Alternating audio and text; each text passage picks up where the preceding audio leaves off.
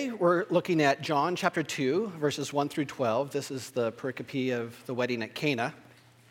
And we're going to read the text first. This is from the ESV translation. On the third day, there was a wedding at Cana in Galilee, and the mother of Jesus was there. Jesus also was invited to the wedding with his disciples. When the wine ran out, the mother of Jesus said to him, "They have no wine." And Jesus said to her, "Woman, what does this have to do with me? My hour has not yet come." His mother said to the servants, "Do whatever he tells you." Now there were 6 stone water jars there for the Jewish rites of purification, each holding 20 or 30 gallons. Jesus said to the servants, "Fill the jars with water," and they filled them up to the brim. And he said to them, "Now draw some out and take it to the master of the feast." So they took it. When the master of the feast tasted the water now become wine, and did not know where it came from, though the servants who had drawn the water knew, the master of the feast called the bridegroom and said to him, "Everyone serves the good wine first, and when the people have drunk freely, then the poor wine. But you have kept the good wine until now." This, the first of his signs, Jesus did at Cana in Galilee, and manifested his glory. And his disciples believed in him. After this, he went down to Capernaum with his mother and his brothers and his disciples, and they stayed there for a few days. The grass withers and the flower fades, but the word of our God will stand forever. Please pray with me. Father, Lord, we come to your word in the name of Jesus, who is the word and has called us to know it, to know you through it. Jesus, thank you for understanding us and for your love for us, loving us so much that you humbled yourself and selfishly sacrificed yourself on our behalf. Thank you for loving us when we weren't lovable and showing us how to love. Holy Spirit, thank you for your comfort and steadfastness in guiding our hearts. We ask that you guide our hearts as we meditate on the word. Grant us a better understanding of our love for you and one another. In Jesus' name, amen. John's gospel is a gospel that focuses on identities. It opens with the identity of the Word and immediately brings us into examining John the Baptist's identity, who he is and who he isn't. It's the gospel that is peppered with the Jesus I am statements. I'm the bread in John 6. Before Abraham was, I am, John 8. I'm the light of the world, 2 times, John 8 and again in John 9. I'm the door, John 10. I'm the way, the truth, and the life, John 14. I'm the vine, John 15. So who is Jesus? That's one of the major questions John continually raises and answers throughout the gospel that we may know and believe. King is one of the answers that pervades the gospel. We have just seen last week in John 1:49, Nathanael declaring him as the Son of God and King of Israel.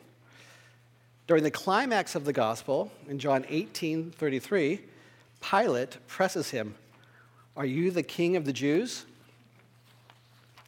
King involves much more than merely wielding supreme political power. There is a representative element to it. There are familial assumptions. There is an expectation that there will be a queen whom the king swears fealty, whom the king loves as the first citizen of the kingdom. It is not surprising that after opening his gospel with a grand, in the beginning, ovation to Genesis, that John tells a wedding story. Genesis is basically a series of wedding stories, none of which provides a full redemption through any generation of king or queen. John's gospel presents Jesus as the Son who was before Abraham and who was even before Adam. John explicitly calls this story a beginning, the beginning of Jesus' signs. With this specific beginning, he presents Jesus as the one who has come to redeem a bride and a kingdom.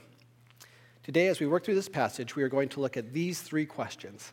First, how Jesus gives glory to the groom, then how the groom receives the glory, and finally, how we should give and receive glory.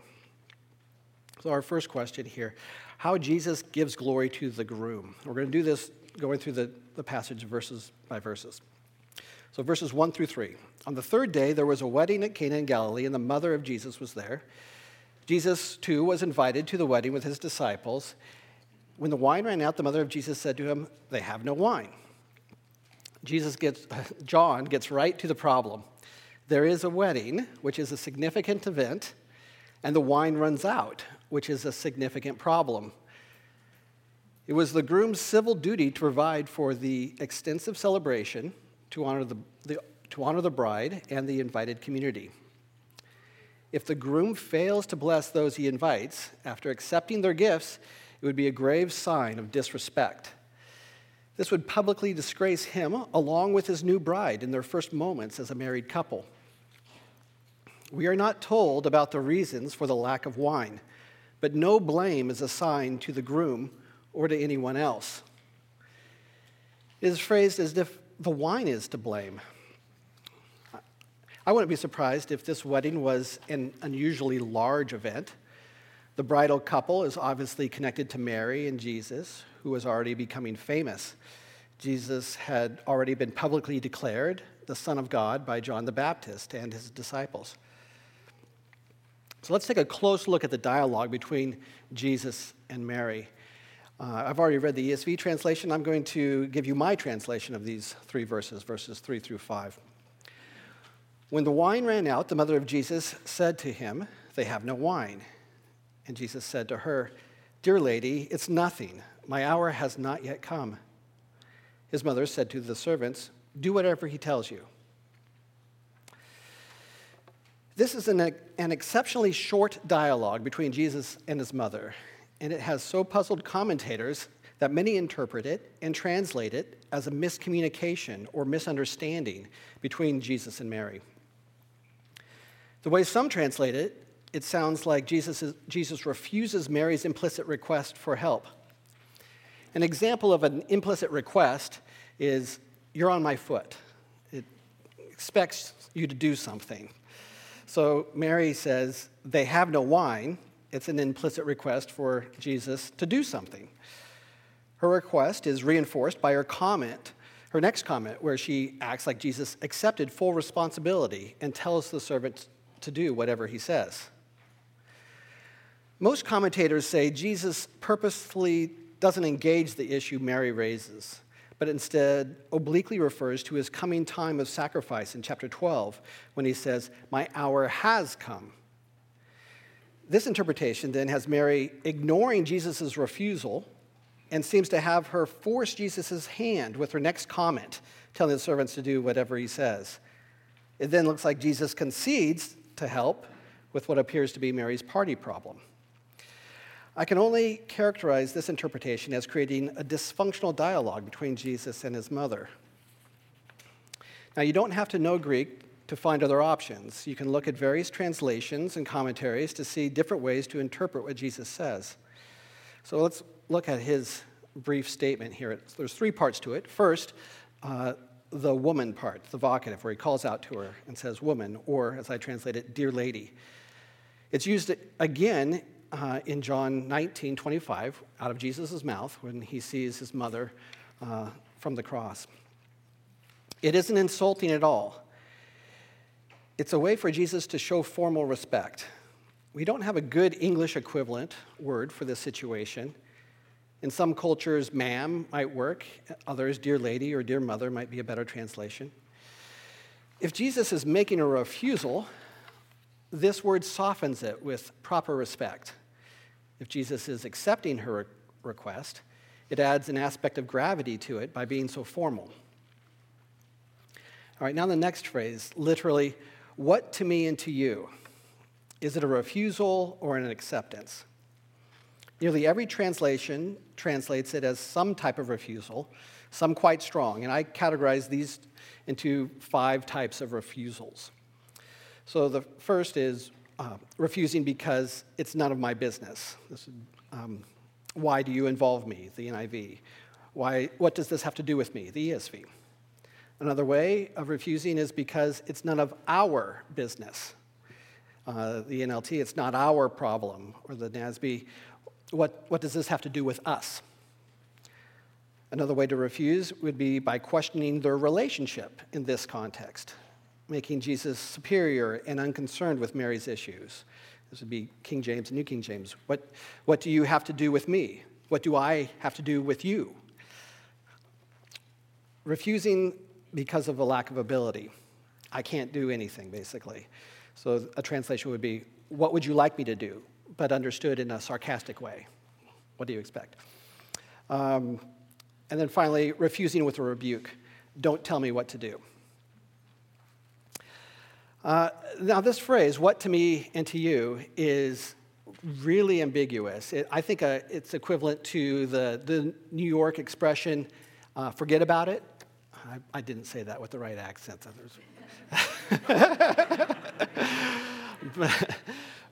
So what does that mean, forget about it? It can mean actually to forget about it. It can be refusing, don't even try. But it also can be forget about it in the sense of, you don't have anything to worry about. I'll take care of it. This what to me and to you has that same ambiguity. So it's entirely dependent upon context. Does the context push us to understanding it, that it's a refusal or an acceptance? So here's some ways that it could be translated as accepting. What would you like me to do? Understood earnestly this time. Or an acceptance of responsibility with honor. I'll take care of it. Irenaeus understood this way. Acceptance without honor because it's so easy to take care of. It's nothing. That's the one I prefer. There are other ways, but understanding Jesus' comment as accepting Mary's request best fits with verse 5, where Mary hands authority over to Jesus, saying to the servants, do whatever he says. So like Mary, I understand Jesus as accepting her implicit request to do something about the wine. After telling her not to be concerned, what does he then mean by, my hour has not yet come? Typically, this is understood as the reason for Jesus' refusing to help. But again, that doesn't make sense with Mary's response. If we understand Jesus as accepting Mary's implicit request, it works best as Jesus' own implicit condition or qualification for how he will take care of it. People get tripped up because Jesus talks about his hour in chapter 12 and then immediately think Jesus must only be referencing that event, the Passion Week here. Jesus is probably prophetic here, referencing his time to come. The thing he will have to accomplish when he is lifted up is far greater than taking care of the wine shortage. However, the mention of his hour in this context provides its own value. It is this contextual meaning that Mary responds to. This double meaning gives us a chance to learn something about his passion time by linking it to the current hour, the wedding. Jesus acknowledges there is a notable event, the hour occurring, a wedding. It just isn't his. His hour is a wedding still to come. Sometimes what appears to be new information or an out-of-context comment is an answer to an implied or situational question. Asking such questions of a text is a great way to meditate on a text and find this type of answer. So whose time is it in this narrative? Who should be the one getting the glory at the wedding? Who is the man of the hour? Well, it's the groom. This would be the natural reading of the text and the natural way for Mary to understand what Jesus is referring to. Reading my hour as the one who gets the glory allows John's narrative to make sense. He is saying two things. First, that he'll take care of it, but he can't be the man of the hour. His time for glory, that will be greater than whatever he does at this moment, is still to come. He is unwilling to deny the groom his glory in what should be the groom's pivotal moment. And the groom is the one who gets the glory from the master of the ceremony. Not only does this interpretation make sense of the immediate context, it provides significant meaning to the Passion Week. If we allow the hour to mean wedding, it ends up adding this meaning to the Passion when he says that his hour has come. In this way, John is eventually presenting Jesus as the man of the hour, a groom in his passion. Jesus takes a bride, the church. He accepts his kingship. The triumphal entry in chapter 12, then, is also a wedding processional. Now, am I just, reading John through wedding-colored glasses? That's what we have to check on. So there's further corroboration and support for this view. So let's take a look at Mary here. John only mentions Mary twice in the gospel. And this is a significant figure. It's someone who John knew personally. Here is someone who has responsibility and authority at this wedding, and then not again until Jesus' passion in John 19:25 and following. When Jesus sees her from the cross, he once again speaks very directly to her about his identity, using that phrase again, "Dear lady," this time, "behold your son." This is also a context with thirst and wine motifs. For the following verses, he says, "I thirst," and then was given sour wine drawn from a jar as he was pouring himself out for the world. Thinking about the hour as something broader than just this passage, Jesus calls the cross his hour in chapter 12:23. "The hour has come for the Son of Man to be glorified." And then in verse 27, "What shall I say? Father, save me from this hour, but for this purpose I have come to this hour." So connecting the cross to the hour, and from this passage connecting it to a wedding. Truly, when Jesus speaks to Mary again, this is his hour. He was lifted up, and Mary sees the glory in the love he has for his bride, the church. The wedding at Cana, the beginning of his miracles, prepares us to remember the mother of the groom when Jesus is on the cross in John 19, to prepare to behold her as our mother, as Jesus commanded his disciples to behold their mother, now by marriage. John the Baptist is the one who explicitly talks about the church as Jesus' bride in the very next chapter of the gospel, John 3:29-30. He says, "The one who is the bride is the bridegroom. The friend of the bridegroom who stands and hears him rejoices greatly at the bridegroom's voice. Therefore, this joy of mine is now complete. He must increase, but I must decrease." It should be notable that this is another example of a friend of the groom transferring glory to the groom, like Jesus does in our passage. It also raises the question, who is the bride? This is part of John's writing style. He loves to write with double meanings and continues to circle back on themes, each time with more robust or poignant meaning. I don't think this is a coincidence that Jesus' next theme in the gospel between these two wedding passages, where he's turning water to wine, and next when John the Baptist mentions the bridegroom. So between there, when he's talking to Nicodemus, that theme is on the birth and spiritual regeneration Jesus provides for the children of God, as he calls us in his epistle. All right, let's move on to verses 6-8. Now, there were 6 stone water jars there for Jewish rites of purification, each holding 20 or 30 gallons. Jesus says to the servers, "Fill the jars with water," and they fill them up to the brim. And then he said to them, "Now draw some out and take it to the master of the ceremony." So they took it. First, the jars. We should be familiar with the volume of liquid we are talking about here. It isn't uncommon to see someone buying 20 or 30 gallons of milk from Costco, right? I believe that's one of those numbers is the per customer limit. So you can tell this is a big party.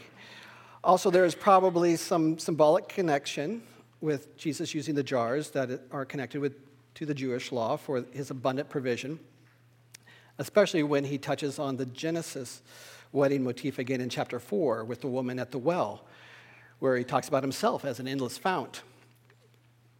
This additional information about the jars also serves as an age-old rhetorical device to build suspense and literary significance as the story unfolds.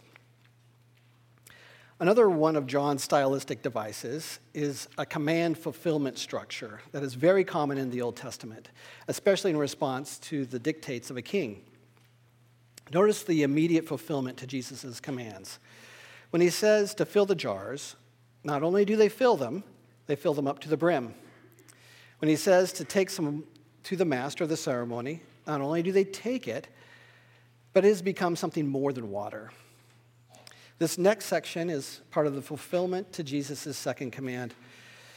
This is the climax of the narrative and holds the meaning of the miracle as well as our application. So it's time to pay close attention. Verses 9 through 10. When the master of the ceremony tasted the water, now become wine, and did not know where it came from, though the servers who had drawn the water knew, the master of the ceremony called the groom and said to him, "Everyone serves the good wine first, and when people have drunk freely, then the poor wine.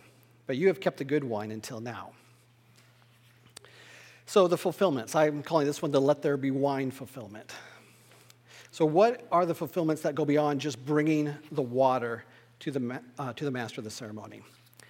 There's a couple. One, now it's become something more. It's become wine. And above that, it's not just any wine. It's better than the first wine. This section also completes an overarching promise fulfillment structure that began earlier. Jesus told Mary that he would take care of it, and now he does that in abundance. When God blesses, he pours out grace upon grace. So now we can answer our first question, how Jesus gives glory to the groom. Part of the promise was that Jesus would not overshadow the man of the hour, the groom, in his provision. And he says, "My hour has not yet come." We see this fulfilled as well. The master of the ceremony, or the MC, as I like to call him, compliments the groom and gives him the credit, the glory. It isn't Jesus' wine that is now abounding in quantity and quality. It's the groom's. This raises an issue that we feel on a regular basis. When we do something for someone else, how important is the credit? How important is it that they know who it came from? Some may go so far to say that it is unethical to let someone else take the credit for something you did. These types of questions commonly arise in the workplace and can occur in church too. We do have to be careful in this area of credit and glory, honor and shame. This is a context of Jesus being gracious. It wasn't his responsibility. He was freely helping the groom with his responsibility, so freely that the groom didn't know the specific source of the provision. This is an example of a benefactor remaining anonymous for the sake of the recipient. The whole point is for Jesus to transfer glory to the groom, and he succeeds in abundance. This should inform how we go about giving and blessing others. How important is it in the act of giving that it be acknowledged? How important is it that the recipient knows where it came from? How important is it that we receive a thank you card? How can we transfer glory to someone else without them feeling indebted to us? Giving to the church is actually a perfect way of doing this. Part of the church's mission is to extend deeds of love. By giving to the church, we are able to extend glory to Jesus, for it is in Jesus' name that the church blesses those in need. This doesn't mean that we can never help someone else directly. There are plenty of examples of Jesus doing that as well. It just means that we should also not neglect opportunities to give glory to the Lord and to others, letting our name go unnoticed and Jesus' name be complimented. All right, so let's look at how the groom receives the glory, our second question. Another necessary part of this equation is the receiving. Not only can pride keep us from giving glory to others, it can also keep us from receiving it. No thanks denies the giver of his glory. Sometimes we intentionally do this by not accepting someone's generosity. Sometimes we do this unintentionally, thinking it would somehow honor them more by not being a burden to them. This is one of the reasons why practicing hospitality is so important. It helps us practice giving and accepting honor. In this story, there is so much wine provided that the groom would have clearly known that it didn't come from him. We aren't told anything about what the groom said or thought. I do think that he would have been aware of the problem, just like Mary was. And by doing the quick math of how much wine he provided for the celebration and how many people were there. And he had plenty of reason to be concerned, like Mary was. I presume that he was a man of faith. And like Abraham, he was most likely praying for the Lord's provision so that he would not bring shame upon his bride in their first moments as husband and wife. Just like the Lord provided a ram for Abraham, he provides wine for this ceremony. How does the groom respond to such an impossible provision? He receives it as his own provision from the Lord and receives the public honor from the master of the ceremony. He has no need to explain the source. It really doesn't matter how he procured the wine, only that it is his to provide. There is no deception in this. The groom doesn't lie and say that he made it himself. When the Lord provides, we are simply to respond with a thankful heart directed toward blessing others. I believe that the Lord answered his and Mary's prayers to not only provide wine, but to grant honor to the groom and the bride. The groom must accept the provision as his own for his prayer to be answered. This is what we do every time we come to Jesus for grace. Our last question, how we give and receive glory, and really how we should enjoy that, the enjoyment of giving and receiving. Let's look at verses 11 to 12 then.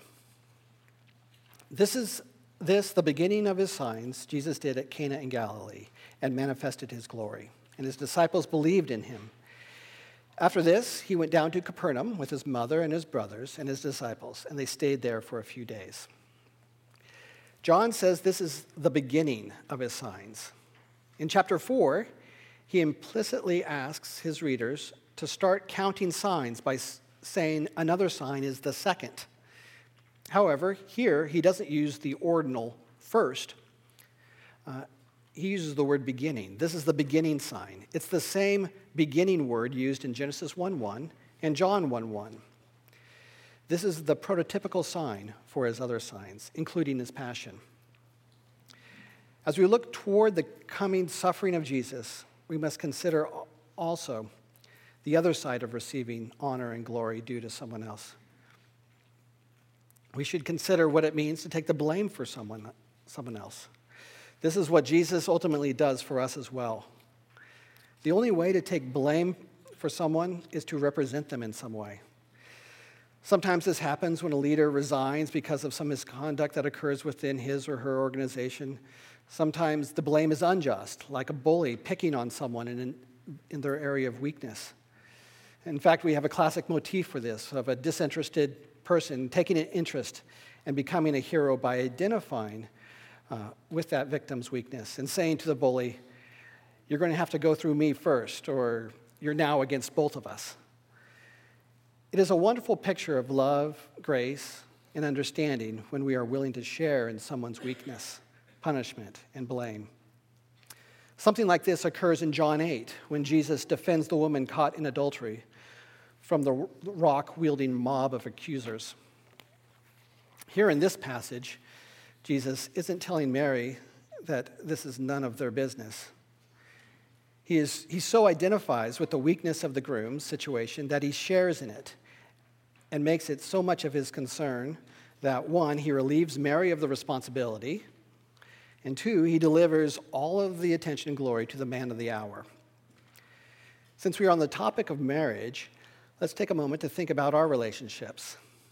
This can apply to nearly any relationship, our friends, siblings, parents, children.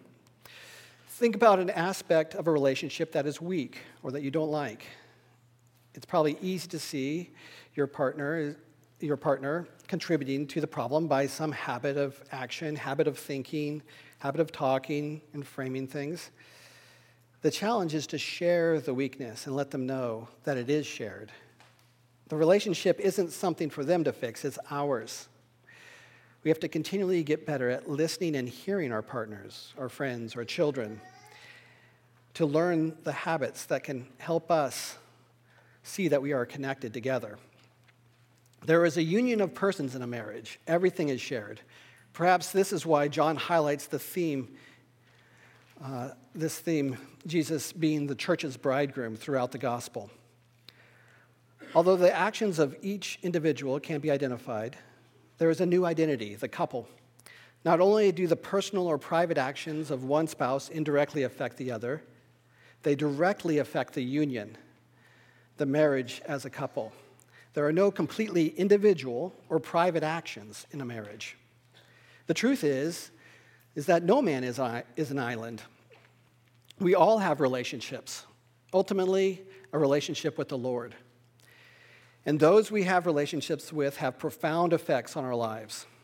This is scary because no one is perfect. Our sin will end up impacting those we care about, and others will impact us. It's dangerous to have friends, to have kids, to get married. It's dangerous to have parents, but we can't help that. Basically, it's dangerous to entrust ourselves to others. However, it was also dangerous to create man. Think of what it cost our Lord. John makes this clear in John 3:16, the next chapter. Just as God considered creating man and woman good and even worth it, even with all the risk and ultimate cost, we should consider one another and our relationships worth it. Just as the Lord is glorified through his sacrifice for us, we will ultimately be honored for how we represent Jesus to others and how we love them. We can even expect rewards in the short term, since as we help those we love become the best version of themselves through shouldering responsibility with them and encouraging their efforts, we need not fear of being left behind because their glory reflects on us. It is an honor to a husband when his wife bears the fruit produced from his wholehearted devotion. It is a glory to a wife when her husband bears the fruit produced from her unflinching respect. Grace is at the heart of our church, and I'm so thankful for all of the acts of service, seen and unseen, that occur in this body every week. The Lord has given us new hearts that seek him and graciously love others. So as an exercise to encourage our hearts toward greater love, I want to consider some practical questions. When the Lord blesses, how do we give honor to others? Are there ways to celebrate others without stepping into the glory spotlight? Even in times where your individual efforts are plain and the spotlight can't help beyond you, can you build your skill in finding a way to share that success and focus on celebrating the community or the team aspect of the success? Can you foster a habit of swapping out the spotlight for a floodlight? There are many ways to grow in grace. Some of the greatest work can be done in the smallest things. And this growth should be fun. Giving gifts is fun. Receiving gifts is fun. So is giving and receiving glory. So here's some examples, things we can practice. And I'm aiming this at the youth and everyone. Can you practice waiting for others to be served before serving yourself or eating? How about when you are being honored? Do you accept it? For example, allowing a door to be held open for you or being served first. I've seen some comical experiences where there's like an impassage because, you go first. Oh, no, you go first. And nobody can go at that point, or even at potlucks where everyone's starving because no one is going to go first. No one receives the honor of going first. Are you sending thank you cards? Are you practicing giving to the church so others may be blessed from the Lord? If you have need, Are you practicing receiving what the Lord is providing through the church? Can you practice allowing others to share their stories and celebrate them without having to introduce your own whopper to top it? Can you practice listening for others' needs and remembering them in your own prayers? Can you come up with your own list of ways that you want to practice extending and receiving grace? It could be an interesting tweak on the normal list of resolutions. This can be as easy as fostering a habit of praying for others. The more we practice giving and receiving glory, the better we will become at receiving provision from the Lord as he continually offers it to us. This passage concludes with one more example of promise and fulfillment. The natural result of Jesus manifesting his glory in this self-effacing way is that his disciples believe in him. Jesus is the secret hero of this story, another man of the hour, because he saves the wedding and the reputation of the groom. He receives honor and respect from his disciples and establishes a motif of becoming a gracious suitor for his own eventual bride, us, the church. He willingly receives his groom's honor for his bride when his final hour arrives. And at this time, he pours himself out for her and pours himself out abundantly. Thanks be to God.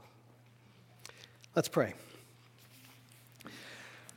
Lord, thank you for loving us, for making us your bride, for redeeming us and sharing your glory with us. Help us understand and practice this more and more. Help us give glory to you as we love one another. In Jesus' name, amen.